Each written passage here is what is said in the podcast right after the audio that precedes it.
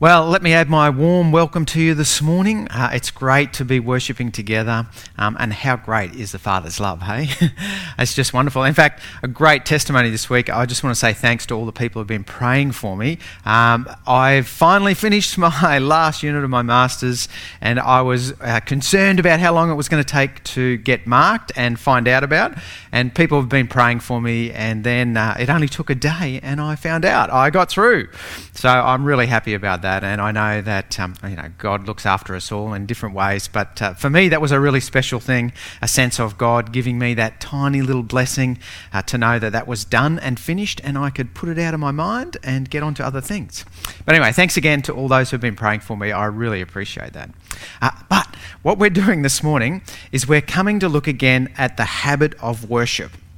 Now, I think this is one of the, the most important habits we can foster in our life because it makes a difference to everything else. Now, this, this morning, I don't want to talk about how to worship. So, we're not talking about, you know, should I be loud and proud and jumping for Jesus, hands in the air.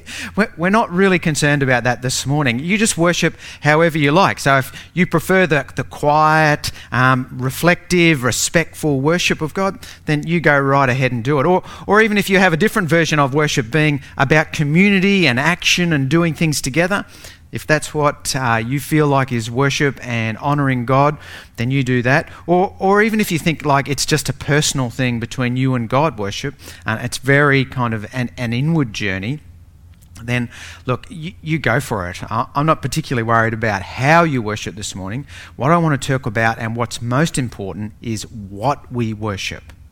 It's what we worship that makes the most difference to our life. Um, because what we worship is what we orientate our life to.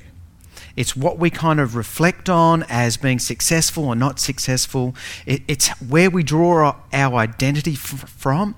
It, it's this idea of what we orbit in our life. It's how we set up our life um, is centered on what we worship. And that's why it's really important to actually foster the habit of worship in our life and worship of the one and only true God, which we're going to kind of talk about in a minute.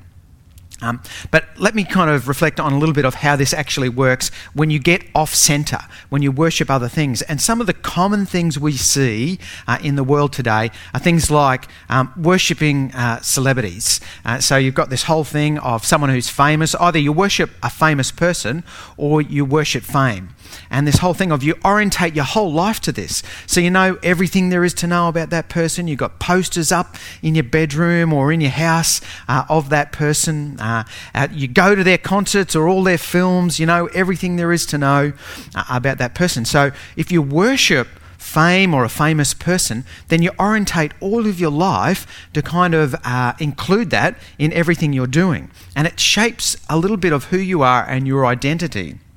Uh, or another common one is people who worship wealth. And this whole thing that they orientate their whole life around how to accumulate wealth and how to protect their wealth. It's what their conversation's about. It's what's running through their minds all the time.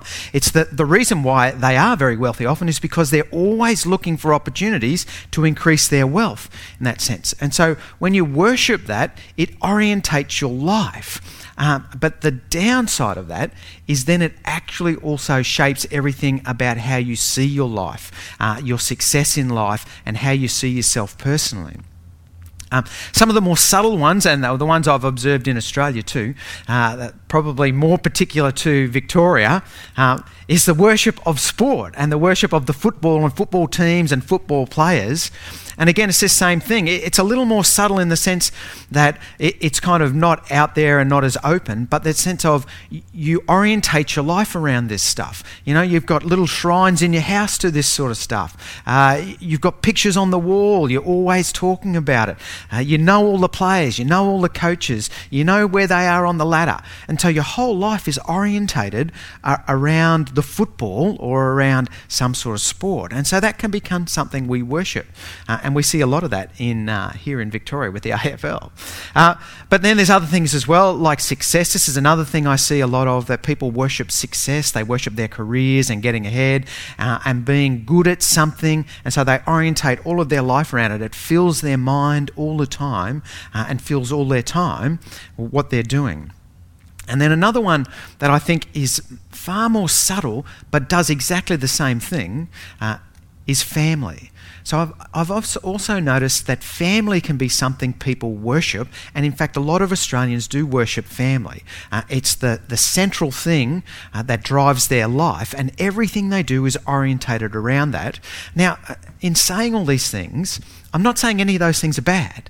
You know, all of those things are okay. But if we worship them, if they become the thing we orientate our life to, the thing that's central and that we orbit around, that gives us meaning and purpose and drive in life, then we're worshipping the wrong things. Uh, and I'll get into why that is uh, in a few minutes. Uh, so, again, why, why we need to talk about this is worship is incredibly important uh, to who we are, how we live, uh, and what we prioritize in life. Uh, it's how we orientate ourselves in the world. And so that's why we need to talk about this. And, and I expect and I, I, want people to be challenged by this this morning because often we don't think we worship other things other than God, but in actual fact we do. Now, it might not be uh, something we worship above God, but it is still something we worship in our life and we orientate. And, and I know for me particularly um, that surfing is one of those things that I can get a little bit kind of um, funny about this. And if I don't get to surf enough, uh, then I start feeling all fidgety, uh, or I'm thinking and planning ahead how do my, how's my week going to run out? When are the opportunities to get down and surf? Uh, and I know that it can easily become an idol. So I want people to be challenged this morning and to reflect on what are the things that I am worshipping and are they in proper perspective? Are they properly submitted um, to the Lord God, Lord Almighty, our God, the Father, the Son, and the Holy Spirit? So, why is this so important to do? Let's kind of look at this. So, the first reason is uh, from Exodus 20, uh, and all of you should know this, or those who don't. Um, Exodus 20, um, verse 3, where it says, You shall have no other gods before me. And so, God commands this for us. For us uh, and from us, that this is the highest priority in our life, should be worshipping the Almighty. Now, uh, some people uh, who don't really understand this. So I think about the new atheists um, when they look at this and they think, why would God tell us to worship Him and Him alone? Is He just some petty, jealous, insecure God that can't cope? Uh, and they kind of people who think that, or if you come to it with that kind of a mindset, you're too shallow. You haven't understood enough about who it is we're worshipping and why we're worshipping um, uh, our God Yahweh. So we've got to kind of come to this and see the depth and the richness of it to really understand this thing. It's not that God is petty and kind of insecure, it's because He actually understands us and knows what's best for us. We are worshipping beings. If, if we do not worship Yahweh, we will find something else to worship. It's just something in the way we are made that we will do that. And God knows that the only thing that is worthy of our worship is Him alone. And, and let's have a look at that. Um, I'm actually going to look at Isaiah uh, chapter 45, and some of you will be familiar with this, uh, but let's have a look at it together. So if you've got a Bible there, or if you want to follow along on the screen, it'd be great if you could get your Bible out and have a look at this. Uh, you can just pause me for a second, go grab a Bible if you haven't already got one. Uh, I look. I, I always recommend to people and encourage people to get the scriptures out and look because there's always something before it, there's always something after it uh, in terms of the passage that we're reading that actually helps us understand that. And as I've said heaps of times before, if you get bored with me, you can always read the scriptures um, and enjoy that. So let's have a look at this. It's, it's Isaiah 45, uh, and we're just looking at 10 verses, so it's a bit of a longer reading um, from 15 to 25. And let's see if we can see why does God command us to worship him and him alone. So let's have a look. Uh, verse 15. Truly you are a God who has been hiding himself, the God and Savior of Israel. Now, I'm just going to stop there for a second because I need to give a bit of context. All right, so what Isaiah is doing here is, is Israel is in exile at the moment. Uh, they've been taken off by the Babylonians, and this is probably, or what most of the scholars are saying, is about 20 years uh, into the exile when this is being written. And Isaiah is prophesying the return of Israel back to the land, back to the promised land, and to the rebuilding of the temple. And the start of the chapter starts with um, Isaiah calling out Cyrus, who is yet, you know, 50 years away from uh, this prophecy or coming into power as uh, the um, not the Babylonians, um, the Persians, when, when he comes into power as the Persians. Um, so, this is why he's saying uh, the thing about being hidden is because Israel had thought God had abandoned them, that the gods of Babylon were more powerful than Yahweh, and they had overcome Yahweh, and that's why they were taken off into captivity, that, that uh, God wasn't powerful enough against these other gods. But Isaiah's making it perfectly clear.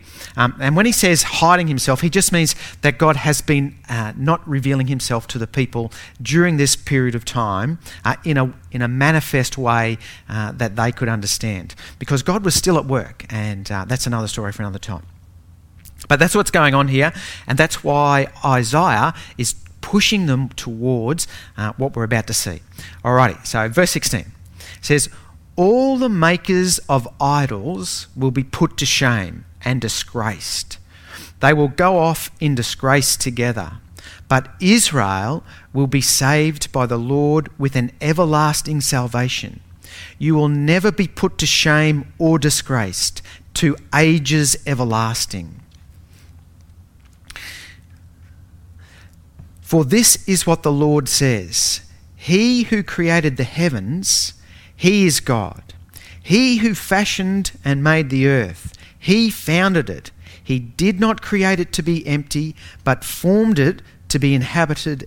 He says, I am the Lord, and there is no other. I have not spoken in secret from somewhere in the land of darkness. I have not said to Jacob's descendants, Seek me in vain. I, the Lord, speak the truth. I declare what is right. Gather together and come. Assemble, you fugitives from the nations. Ignorant are those who carry about idols of wood, who pray to gods that cannot save. Declare what is to be presented. Let them take counsel together.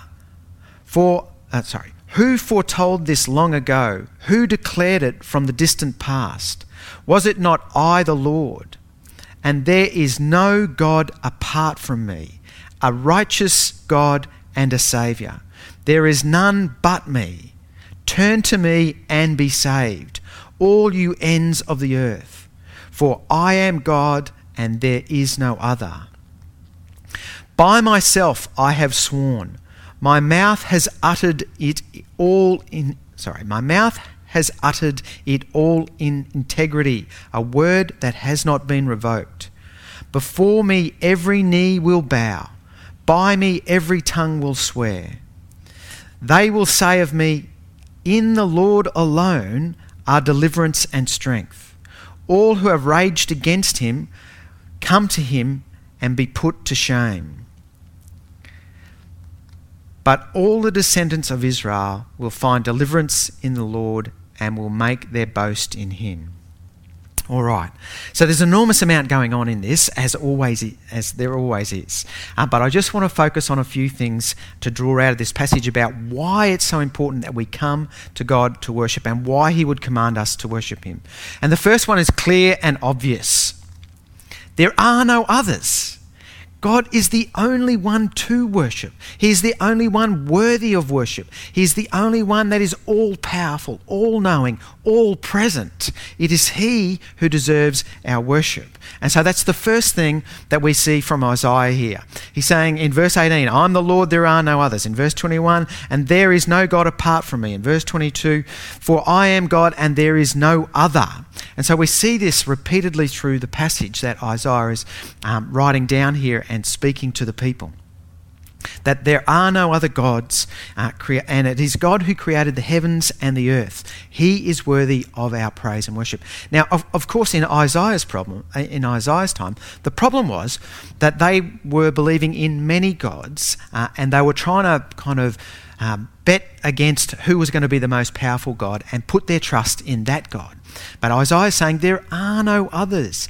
Don't bother with anything else. Only put your trust in God. Now, our problem today isn't uh, a selection of gods uh, and who to trust. Our problem in the West today is we think there is no God um, and that the only person we can put our trust in is in ourselves. And so, what uh, Isaiah would want to say to us today and what the scriptures say to us is that we are not worthy of worshipping ourselves. That is not good enough. That, that is not big enough or strong enough. There is only one God that is worthy of our worship, and that is Yahweh, the eternal God. The King of Kings and Lord of Lords. And so that's the first reason we need to come and worship, because there is nothing else worthy of it. God is the only thing worthy of our worship.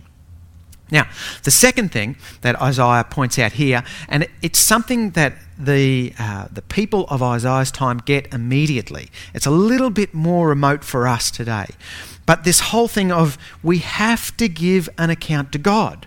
See, Isaiah and the people of his day understand this whole thing around uh, a, a sovereign ruler and power. Right? When a sovereign ruler has sovereign power, it's up to them to decide what is right and wrong. It's up to them to decide who lives and dies. It's they who meter out the justice in, within that kingdom. And so Isaiah understands here, and he's pointing to the people, saying, You need to worship God because He is who you have to give an account to your life to. He's the one you're going to have to come up against. And so we get that where it says in verse 23 that a word that will not be revoked. So, what God has said about his judgments on the world and what's right and wrong in the world will not be revoked.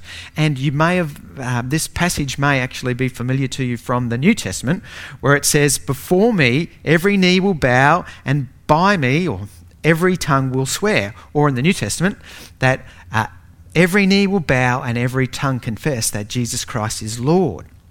So we have to give an account of our life to God. And we've got to recognize this. That's why we need to orientate our lives to God.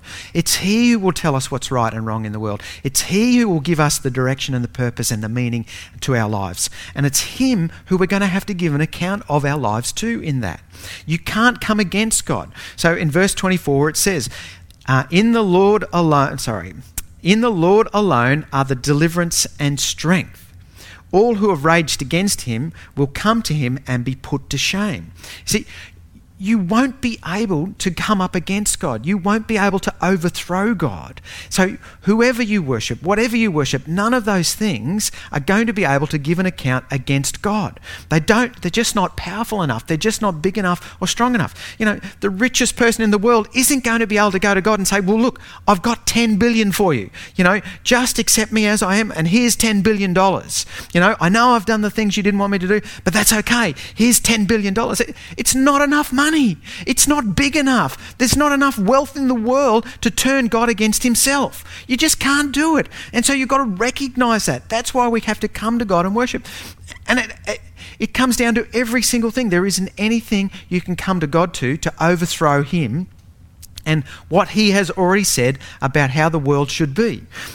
uh, one of the things a few years ago, um, one of the subjects um, I did as part of uh, this master's, I've just finished. Hallelujah, thank you, Lord. um, uh, was uh, there was one of the books I had to read was about the hiddenness argument, which is a, philo- a philosophical argument against the existence of God. And John Schellenberg uh, is the philosopher who put that forward, and he's and he believes that his argument log- logically proves that there is no God. Now it doesn't matter what John Schellenberg thinks. When he gets before God and he says, Oh, yeah, but I proved you don't exist, what is God going to do? He's going to go, he's going to laugh. He's going, Yeah, all right, well, what are you going to do now? You're standing staring at me. You know, your logic doesn't make any difference to the God of the universe. It is His universe, it's His creation. He gets to decide what the rules are. And what you have to do is you have to come and worship Him. Your logic doesn't make any difference in that. And so that's the second reason we need to come and worship God and orientate our life to Him because we have to give an account to Him. In the end, it is Him who we're going to have to face. So that's the second reason. Now, the third thing that we get from Isaiah here is because God is the only one who can save you. He's the only one who can save you from yourself and from your brokenness and from this broken world. No other thing can. And then Isaiah points this out uh, in verse 21 where it says, And there is no God apart from me, a righteous God and a Saviour. There is none but me. And so it's God who will save us from ourselves. Um, nothing else is big enough, nothing else is capable. So if you turn to all these other things family, um, success, money, know, culture, whatever it is that you turn to, none of those things will actually save you. In actual fact, if you worship them and you orientate your life to them, they actually have the opposite effect. They actually end up ensnaring you.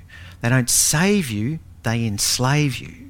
And so people who orientate their whole life to success and wealth find themselves bound up by it. They're always worried about it. They're always checking to see if their stocks are going down or up, or if their assets um, are improving in value or de- um, devaluing. You know? So it becomes this totally consuming thing because their whole life is orientated to it. Or if you're worried about your own career and your own success, then your whole life gets consumed by that. You're always worried about what the next step is. You're always trying to improve that next thing. You're always trying to get that right relationship, make that right connection, say that right thing that gets you advanced in your career or succeed in whatever it is you're trying to do. It actually binds you up. Now, I'm not, and again, I want to make this clear. I'm not saying that uh, finances or career or family or any of those things are bad things. But if they become the thing you worship, they actually become the thing that binds you up and determines how you feel about yourself and your life. Um, there's a guy, uh, some of you will know this guy. He's a um, famous YouTuber slash um, Instagrammer slash every other social media. Um, Gary Vee. Now, uh, now I love what he he has this whole approach. Now he's not a he's a non-religious person, but he's got this whole approach that that he doesn't care whether he's wealthy or not. He he's very very wealthy. He doesn't care, but what he he loves the game of it. He loves the chase of uh, making things work and succeeding at something. And if he fails, he doesn't care. He just says, "Oh well, I failed. I'll do something else." Um, so he doesn't worship finance. He doesn't worship um, success. He worships the, the whole thing about just being in there, just the game of it, just having fun with it and, um, and giving his life to it in that sense. Um, so I'm not talking about that. If you're good at something and it's a talent and God's told you to do it, then that's a great thing. But you're not orientating your life to it. You're orientating your life to God and letting Him tell you what to do. And the same thing goes with family. Like I notice this thing of, of people who orientate themselves to having the perfect family um, and it becomes something they worship. It, it actually, your life goes up and down based on how the family's going. You know, you've got this five minutes of perfection, like we've got here in this photo shoot. It's a constructed made up thing, or, you know, in today's uh, parlance, you know, your Instagram post. Um, it's not a real world. The real world's probably more like this. That, that life is just tough and difficult. And if we, if we orientate ourselves um, to worshipping God, then, then that's okay. When life's falling apart, it's okay because I know that that's not the center of my life. The center of my life is worshipping God. And, in, and again, Isaiah points this out when he says, Ignorant are those who carry about idols of wood, who pray to gods that cannot save them. And so that's the third reason we need to worship God and God alone and to push all those other things out. They need to be, I mean, they can be in your life, but they need to be orientated to what God wants us to do with those things, not them to be at the center. We need to come back and worship Jesus at the center of our lives. That way, we orientate ourselves to God, and our life orbits that um, perfection of God. And we measure ourselves against God. Now, the important thing about that, and what's fantastic about this, this is we actually start to recognize that we cannot compare to God. We can't reach that perfection.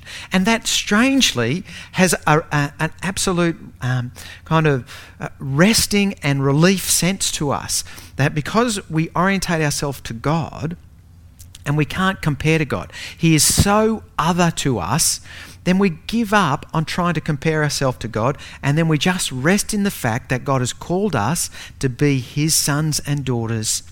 And to rest in the fact that we are His children and that He loves us, and that we don't have to compare ourselves to God in that sense. Now, there's something good about this as well, in the sense that we, we, we don't just give up on life and just say, oh, well, who cares about anything? Um, God will look after it. No, we actually have this thing of God gives us meaning and purpose where He calls us to live a life that reflects His goodness into the world. So to become more compassionate, more kind, uh, more generous, more joyful, more open, more loving, that things. And we can take those incremental steps towards those things, knowing that God's goodness can fill us up and help us to take that next little step. But because we're not trying to be perfect like God is perfect, because He's so other from us, we can rest in the fact that it doesn't matter if I fail at this um, in the next step. It doesn't matter that I don't match God's perfection. What matters is I am moving towards that, and that's what God is calling us to. Um, and then we get the bonus of, eh, well, we get the, the actual part of this when we worship God, that because Jesus died and rose again, his forgiveness fills in any of the places where we have gaps, any of the places we fail. Um, Jesus fills that up with his perfection. And that brings a deep sense of peace and rest to our lives. So when we worship God, the true and only God, it actually gives us a proper orientation in our life. It sets us on the journey of what's right and wrong and what we should be aiming our life at. But it also gives us the grace we need to live that out every single day without that becoming something we're enslaved to. And, and, that's the problem of religion. And that was the problem of the Old Testament law, that it became something that enslaved people because they tried to reach this perfection. But in Christ, when we worship God, we are freed from that enslavement and given the empowering of the Spirit to actually move towards uh, being more and more godly and saving the world from ourselves and saving the world from the brokenness that's in it. So, I, I want to kind of bring this all together. I know I've spent a lot of time talking about that, but I want to pull it all together here um, and say again we need to foster these habits of worship in our life. It's the thing that will orientate us um, to what is right, just, and good in the world. And when we come to worship, uh, and I don't mean Sunday worship, I mean worshipping God by honouring Him for who He is the Almighty, infinite God, the all powerful, all present, all knowing God. And when we orientate ourselves to that God, um, then we start to recognize our place in the world. And so we have to practice this habit of doing this. Um, we recognize that we are tiny, fragile, severely limited beings that need to put all our trust in the infinite God because that's the only place worthy of it. Everything else is too small.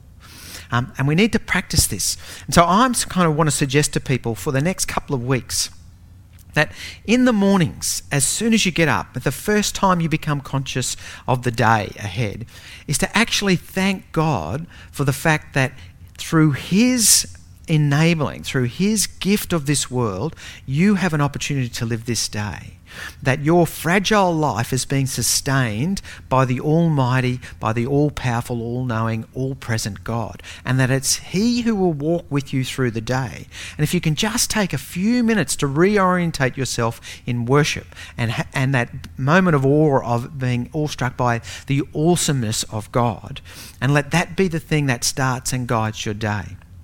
And go through the day trying to remind yourself of that as often as you can.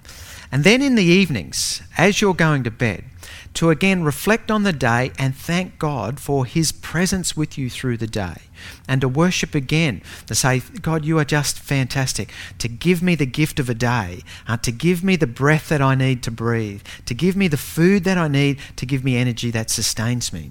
Uh, and you can do this with all the things through the day. As you're driving along, if you can just be conscious of what's going on around you, uh, even the fact if you can feel a steering wheel in your hand or the handlebars of your bike if you're riding, um, those things, if you can feel that and remind yourself that it's God who provided the materials for these things. It's God who provided the, the human intelligence to design and make these things function. It's God who provided the human ability and the labour to actually manufacture and produce these things. Um, and they are all at the hand of God that I've received these things. And we can start to worship um, God in, in the moments of the day and orientate ourselves to Him. So at the end of the day, thank God for the things that have gone on during the day. And then again, as you're going to sleep, thank God that it's in His care that you rest. And if you can kind of do that and, and practice this habit of worshipping God um, every day, you will start to discover something about the rest and the peace that comes from worshipping God. And so, let me finish with that and let me uh, get, let us go back to that uh, first passage of uh, Exodus 20, verse 3, where it says, I am the Lord your God, have no other gods before me. That is the basis on which we worship, and we need to do it every day. It's a thing that will change the way we live. Let me pray. Father God, I want to thank you again that you are the Almighty that you are all present, all knowing, and all powerful. It is you who we have to give an account of our life to. It is you who can save us from ourselves and from this world. And Father, we want to thank you for that. And I want to pray for each of us, Father, that we might foster this habit of worship every day. You are worthy of it.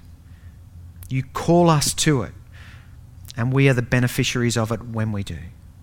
And so I pray for each of us this morning that you will remind us each day that by your Spirit, you will remind us and give us that, that uh, inclination to come to you and worship. Yeah.